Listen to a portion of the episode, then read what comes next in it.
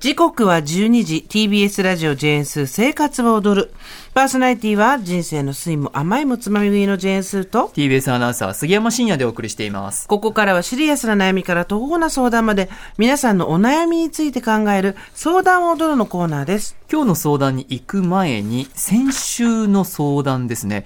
私は昔から自分の思っていることや考えをうまく言葉にすることができません、うんうん、自分の考えを言葉にするには、そして自信を持って伝えるためにはどうすればいいのでしょうか、という相談をくれました。にじゅうはっさい女性いくらさんから返信のメールをいただきました、はい、ありがとうございます。いくらさんはあの仲のいい友達とか旦那さんには取り留めのない会話ができるけど、 よん,ご 人で集まるととか、あとお客さん、新規のお客さんとかだとうまく自分の意見が言えないと、うん、で後からなんであの時言えなかったんだろうと思っちゃう。でここまではまあよくあるっていうか、うん、ある、あるよねって感じなんだけど、そこから先がその仕事でね、お客さんと直接話をして物事を決めていくっていう機会が多いらしいんだけど、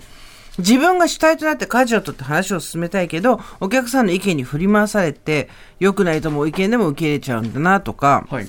あとは自分の会社にいる同期がすごい人を小馬鹿にしたり見下したりしてるけど、うん、そういう人の方がなんかみんなに意見を尊重されたりしてて嫌だなみたいな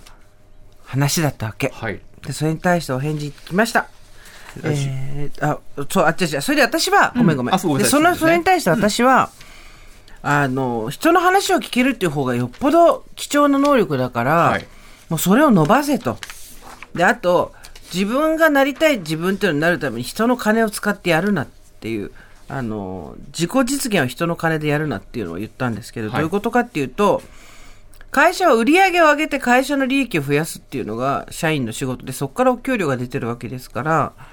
えー、自分自身がなりたい自分になるために人の金を使ったり人のプロジェクトっていうのを使ったりっていうのはやめなさいっていう話をして、うーんと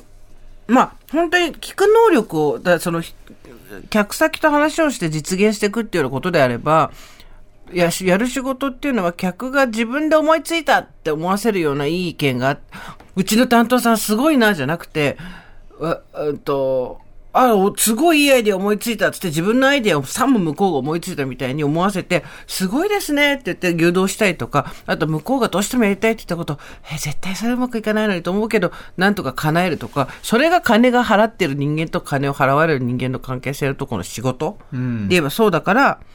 うんと、友達とか親子関係とかじゃないんだから、その自分のなりたい自分になれないことを仕事で悲しいとか言わないで、考え方変えてみたらいいけど、とにかく人の話を聞けるってのは素晴らしいよっていう話をした、はい、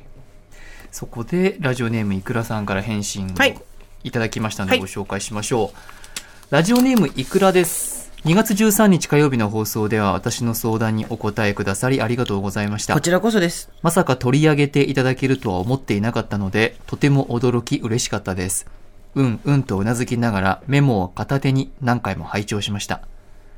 スーさんから人の話を聞ける、共感できるという点は美点、美しい点ということですね、うん、すごく良い資質を持っていると言っていただけたことで、話すことが苦手という不得手な面にばかり意識していた自分に気がつきました、うん、仕事では他人のお金で自己実現するなというのもおっしゃる通りで、自分のやりたいことやエゴに固執していたなぁと思い反省しました。お金を払うお客様のことを第一に考えて喜んでもらえるよう頑張っていきたいです、うんうん、またスーさんに自分の職種を当てられたことにもびっくりしました。建築系のメーカーで設計担当していて、お客様と会話をすることで間取りや家の仕様を決めていく仕事をしています。早速翌日の仕事で無理に話そうとせずに傾聴する姿勢を心がけながら打ち合わせに挑んだところ、なんだか気持ちが楽になったようで楽しむことができました。あ、よかった。今まで雑談や話し方の本をたくさん読んでもなんだか腑に落ちず実践に活かせなかった根源が分かったような気がしてとても納得ができました。お二人にたくさん自分の良さを教えていただけたので受け取った言葉を大切にしながら日々を過ごしていきたいです。この度は本当にありがとうございました。こちらこそありがとうございました。こんなに丁寧にね、うん、まあでもいくらさんこれは大変だわ。この仕事は全国大変な仕事ランキングじゅっぽんの指に入るやつだわだって相手は素人、こっちはプロ、でも相手は人生で一番大きいお金払うわけですよ。そうですね。これは揉めるし嫌な思いをしたりとかリフォームとかもそうだけどトラブルの場面がめちゃくちゃ多いんだけど、うん、そこでとにかくいくらさんが担当になるとお客様も気持ちよく、えーと、コミュニケーションができてトラブらないって進むっていうのができたら完璧じゃない？うん、ね、うん、だって向こうは逆は素人こっちがプロっていう時一番難しいよ。相手になんていうの、えー、気持ちをへこませないようにこっちの意見を伝えるとかさ。だって向こうの言う通りしてたらさ変な家が建っちゃうんだもんね。えでしょでイメージと違うとかって言われてもね、そうそうそうイメージってなんだよみたいになるわけじゃん、うん、だけどそこをうまく誘導してあげられるのはまず聞くことからだと思うからバッチリですよ、うん、頑張ってください。頑張ってください。さてでは今日の相談に参りましょうか、はい、通算にせんよんひゃくごじゅうななけんめのお悩みです。ラジオネームちーさんにじゅうななさい女性からの相談です。いくらさんと同い年ぐらいだ ね, ねスーさん杉山さんこんにちは。こんにちは。私はにじゅうななさいの女で医療系大学院に通っています、うん、相談したいことは苦しみながらやりたいことをやるのは間違っているのかということです。医療系の大学に通い、国家資格取得後、研究に興味を持ち大学院に入りました。研究と治療の両立は難しく、いわゆる症状が体に出てしまう時期もありました。おそらくこれ大学院に入ったけれども、何か病気になっていた、ね、という時期があって大変だったということですね。うん、しかし、なんとか大学院は卒業しようと目標を立て、上司と相談し、仕事量を減らしつつ、心療内科にも定期的に通院しながら研究に従事する日々を送っています。かっこ病名はなくカウンセリング目的とのことです。研究自体は興味が尽きることなく性に合っていますが、立場としては学生、収入はなく、貯金と仕送りで過ごし、たまにの診療で少しだけ収入を得ています。かたや同期は私と同じ大学病院に就職をし、かつ一番楽な部署で定時に帰る毎日です。かっこ大学院には進まず就職しました。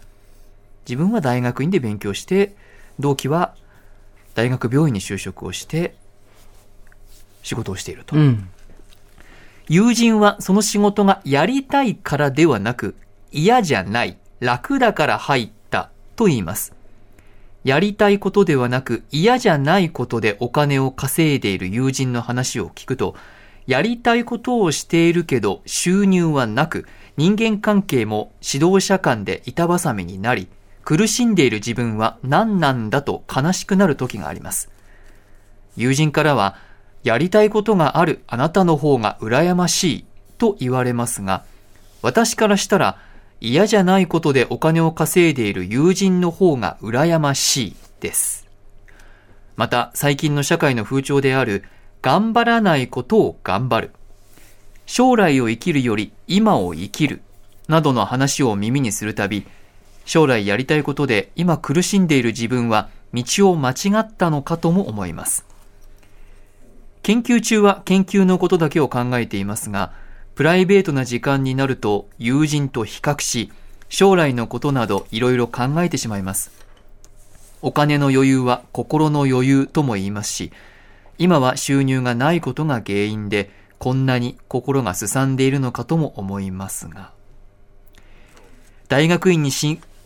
大学院に進んだことを後悔した時もありますが、大学院は将来の自分に必要な過程の一つ。今はごねんごの自分が後悔しないように過ごしています。研究自体は苦ではありません。友人と比較する癖、お金がないことへの焦り、現代社会の風潮と現実とのギャップに苦しんでいます。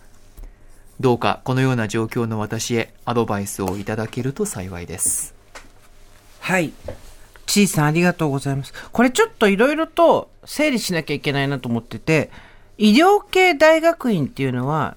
どうやら医学部とはまた違うんだよね、ええ、いろんな医療に関する、まあ、薬学とか歯学とか、あと医療技術看護とかね、うん、あの全部含めて医療系大学っていうらしいんですけど、でそれの大学院でにじゅうななじゃん、はい、だいたい大学卒業してるのはにじゅうにじゃん、ええ、だからそっから大学院に通って今何年目なんだろうって話だよね。ね、何年目かは書いてはないですね。ちょっとだからこの辺の背景が、えーと、漠然とはしてるんですけど、大学を例えば、まあ、浪人師匠が姉妹が、えーまあ、にじゅうに、さん、よんぐらいで卒業して、そこから大学院、いわゆるそのあれじゃないわけでしょ、ポスドクみたいなところではないわけじゃん、うんうん、あのえーとなんていうんだっけ、医学部ってはちねんぐらい行くじゃん。あ、そうですね、えーとろくねんかな、ろくねんだ、うん、大学出てその後よねんあるんだよね、うん、普通の大学院ってにねんじゃん。だけどにじゅうななだから私いっかいどっかで社会に出てんのかなと思って、ええ、で医療系大学院でそこで研究をしてる。で治療っていうのが突然出てくるんだけど、いわゆる症状が体に出てしまう時期もありましたってことは、さっき杉ちゃんが言ったみたいに何か、えーしか医療系の大学に通い国家試験を取得した後、研究をもに興味を持って大学院に入ったのが大体何歳で今何年目なのかちょっとわからない、うん、っていうのはありつつも、まあ、その間にちょっと大変で体を壊したこともあったと、うん、でここでね、なんとか大学院は卒業しようと目標を立てて上司と相談して書いたんですよ、はい、突然出てきた上司、うん、大学院だったら担当教員とかじゃん。そうですね、担当教授とかじゃん、だから上司ってことはどっか就職してんのかな、うん、あ、働いてるんだ。で仕事量を減らしつつって書いてあるでしょ、うん、で診療内科にも定期的に通院しながら研究に従事する。でも研究自体は正しくて証拠合ってるが立場としては学生って書いたんでしょ、うん、で上司に相談するけど立場としては学生で収入はないって書いたんだけど、その次にタモの診療で少しだけ収入を得ています、うん、多分ねこれ自分で書いてて、あの文章がうまいとか下手とかそういうことじゃないですよ。多分自分の今置かれてる状況が自分で全然分かってないんだと思うんですね。うん。人に説明するのが苦手だとか、えっと、文章がうまくないとか話し方がどうのじゃなくて、今自分が何なのかが多分自分でもよう分かっとらんのだと思うんですよ。うんっていうのは、にじゅうななさいで医療系大学院に通っていて、あと何年なのかも分かるけど、最後に突然、ごねんごの自分が後悔しないように過ごしていますって書いてあるわけ、うん、で本当に学生なんだったら収入ないのは当たり前じゃん。そうですね。で同じ大学を卒業して、えーと、就職同じ大学病院に卒業した子が、まあ、楽な仕事して稼いでてもそれはさ向こうは就職して仕事してんだから対価が払われて当然じゃないですか、うん、でこっちは研究者は少なくとも研究っていう行為に対しては大陰性なんだからお金は払われないよね、はい、でだから今ね、自分が今何の立場の何なのかっていうのが全然分かってないっていうのがこのね相談文にすごい表れてるなと思いました、えー、で、えー、とだ相談の内容としては収入がないことが原因で、あとこの時代としては、えー、と頑張っていいのか頑張っちゃいけないのかみたいな感じのことを相談したいって書いてあるんだけど、それよりも今自分は学生なのか、それとも一応会社みたいなものに席を置いて、もしくは病院みたいなところに医師として、もしくは医療従事者として席を置いて、収入を多少得ているのか、どっちに軸足があるのか、で、それはいつ変わるのか、その後就職するっていうことがあるとしたら、どれぐらいのタイミングで、だいたい平均収入がどれくらいなのかとか、その辺を調べることで、安心することはあると思いますよ。うん。なんかあんまり多分、まあ、友達と比較してっていうのはにじゅうなな、はちぐらいだとあるとは思うんだけど、そうじゃなくて今自分が何をメインにどうやってんのかが分かってないのが一番足元が不安なんじゃないかな。うん、なかなかね、同級生同期と比べてしまうというのは、まあ、道が別れたとはいえなんとなく比較しちゃうなっていう気持ちはとてもよくわかりますよね、うん、確かに、まあ、もしかしたらこう大学に通いながら何かしら診療をアルバイトかなんか先輩のお手伝いをして少し診療に携わって収入を得ているのかもしれませんけども、うん、でもそうやって現場に少し出てるからこそ余計に比べちゃったりとかする気持ちが発生しちゃうのかもしれませんね、うん、でも軸足がどこにあるのかってことを考えて、うん、もし軸足が学生にあるんだとしたら自分がなかなか稼げないで仕送りをもらってるっていうのは、うん、もうしょうがないじゃん、うん、腹くくるしかないじゃん、はい、だってそれがやりたいことで選んだんだもん。でやりたいことを選んだのか楽なことを選んだのかそれはどっちが正解って話じゃないじゃん。 そうですね、その人の好きな生き方、うん、私は全然やりたくないことをお金、えっと、自, 自分の時間をお金で売る感じの仕事って無理なのよ、うん、絶対できないから、はい、だ私はそれは無理、うん、好きなことやりたいこと、えー、あとは自分に向いてるって周りの人が判断してくれたことをやって結果を出していく方が楽しい、うん、から今この仕事をやってる。でもそれはどっちが尊いって話じゃないじゃん。そうですね、うん、それ言い出したらもうね終わりですよね、はい、着地ないもんね、うん、だから多分自分自身の捉え方とか、うん、仕事っていうものとか研究っていうものの捉え方その辺の自分の中の設定が曖昧なんだと思うんですよね、うん、だから今は収入がないことが原因でこんなに心がすさんでるが、まあ隣の子がお金稼いでて自分が稼いでなければそりゃ心はすさみますよ、うん、でもそれ自体はそんなに大きく捉えなくていいっていうか、クソ学生だから金がねえみたいな、うん、しょうがねえクソいいのかこれで、まあでもしょうがないよねこれ好きでやってんだもんなみたいな感じでブツブツって終わることだと思うんですよ。で研究自体は苦ではありませんって書いてあるんだから研究やりたいんだよ、うん、だからねあのすごいあのこれこれも設定っていうか物事の捉え方のかを変えてほしいんですけど、現代社会の風潮としてのそのあんまり頑張、頑張るなみたいなこと、あんまり頑張ることは尊いことじゃないよとか、うん、あとその将来のことよりも今だよみたいなこととか言うけど、それに対して自分が風潮がっていう話じゃなくて、あなたができることって数少ない話だから、いやできることやるしかしょうがないのよ、うん、私はそのワークライフバランスが無理だからワークワークバランスワークイズライフバランスみたいになってるんだけど、はい、まあ自分で少しずつスペースは落とそうと思ってるけど、それ落とそうって思うとこまでは全力でやらないと気が済まなかったし、うん、でもそれを人には無理強いしない、もちろん、うん、こっちの方が尊い人生だよとか思いもしないし言いもしないし、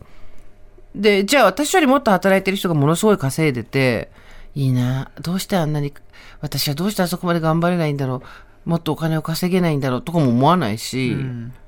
自分のできることを周りがどうとかじゃなくてやるしかないんじゃない。全部人と比べてるからわけわかんなくなってるんだよこれ。あ、そうですね、うんうん、世間の風潮、友人との比較、うん、で全部それは自分の足元がグラグラしてるからで、私は学生だ、私はアルバイトで診療している、私はこの研究が好きで興味が尽きることなく性に合っている、研究は大好きだ、で将来のことは、えっと、こういう仕事をや研究やってれば先の先輩は自分に確証ないけどこういう仕事ができるっていう前例がある、うん、とか自分はこの研究をこういうふうにやっていきたい、で金はないけれども自分のやりたいことをやっていける環境とお金はもらえるけれども自分のやりたくないことを楽だからっていう理由でやる人生をもう詳細にシミュレーションして、どっちが正しいかじゃなくてできるかできないかだって、うん、あの小さなできないよあなた多分それ、うーん、だできないことはもうしょうがないじゃん。逆にこの小さなができることっていうのは好きなことを続けたりとかっていうことがね、そうそう、だから多分それができることを友達は羨んでるし、うん、逆に私たちから見てもそういうなんか研究対象があるのはなんか素敵だなと思いますしね、うん、で人間関係も指導者間で行ったばさみになれっても分からなくもないけど、まあ、じゅうはっさいじゃないんだからそこはうまく自分の研究をより高度に精度高く進めるためにはどうしたらいいかで立ち回ればいいわけじゃん。なんか全部人のことなんだよな。うん、人から自分がどう認められるかみたいなことが結局気になって、なぜならそれは自分自身のことを自分で定義できないからなんじゃないかなとも思う。うん、なんかね、人と比べなくなったら楽だし、必ず人と比べなくなるわけではないと思うんですよ。ないないない。だけどどこかのタイミングで自分のやってることに自信が持てたらとかのタイミングで、うん、比べなくてもいいんだなって気づけるタイミングが来るような気がする。うん、なんか比べないことが尊いわけじゃなくて、うん、健やかな定感ですよ。自分はこれしかできないんだからもう無理とか、うん、自分はこっちが好きだからこれをやる続けるしか選べないっていうあはははっていう諦めがあれば、何か他のものとがあっちだって、結局だからちいさんが言ってることって全部あっちが正解だったんじゃないか、でも確信がないってことなんですよ。うん、でそんな誰もないし、自分で自分で選んだ方を正解にしていかなくちゃいけないってのはよく言うけど、まあ、とにかくこの中に書いてあることがこれだけ今ちょっと自分自身の説明がしっちゃかめっちゃかになってる時点で、うん、自分自身をもう一回捉え直した方がいいと思うよ、本当に。うん、でさっき杉ちゃんが言ったように自分を定義していけば、あ、比べなくても比べちゃうけど、うん、別に比べなくてもいいんだっていう、そう誰かからのお墨付きをもらわなくてもいいっていうことを、それをね、強くなるとか結果が出すとか優秀だからじゃないの、諦め、うん、諦めです、もう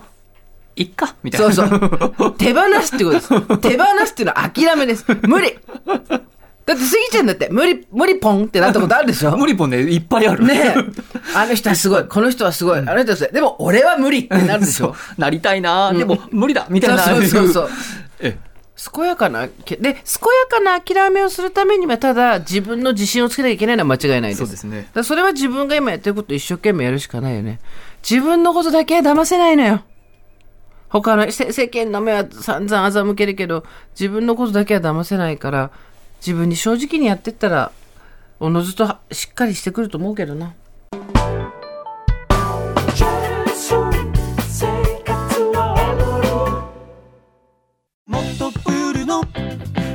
ポットライト、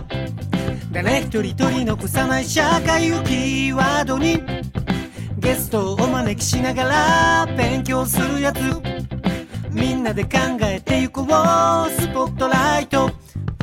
毎週日曜夜じゅういちじ配信スタート。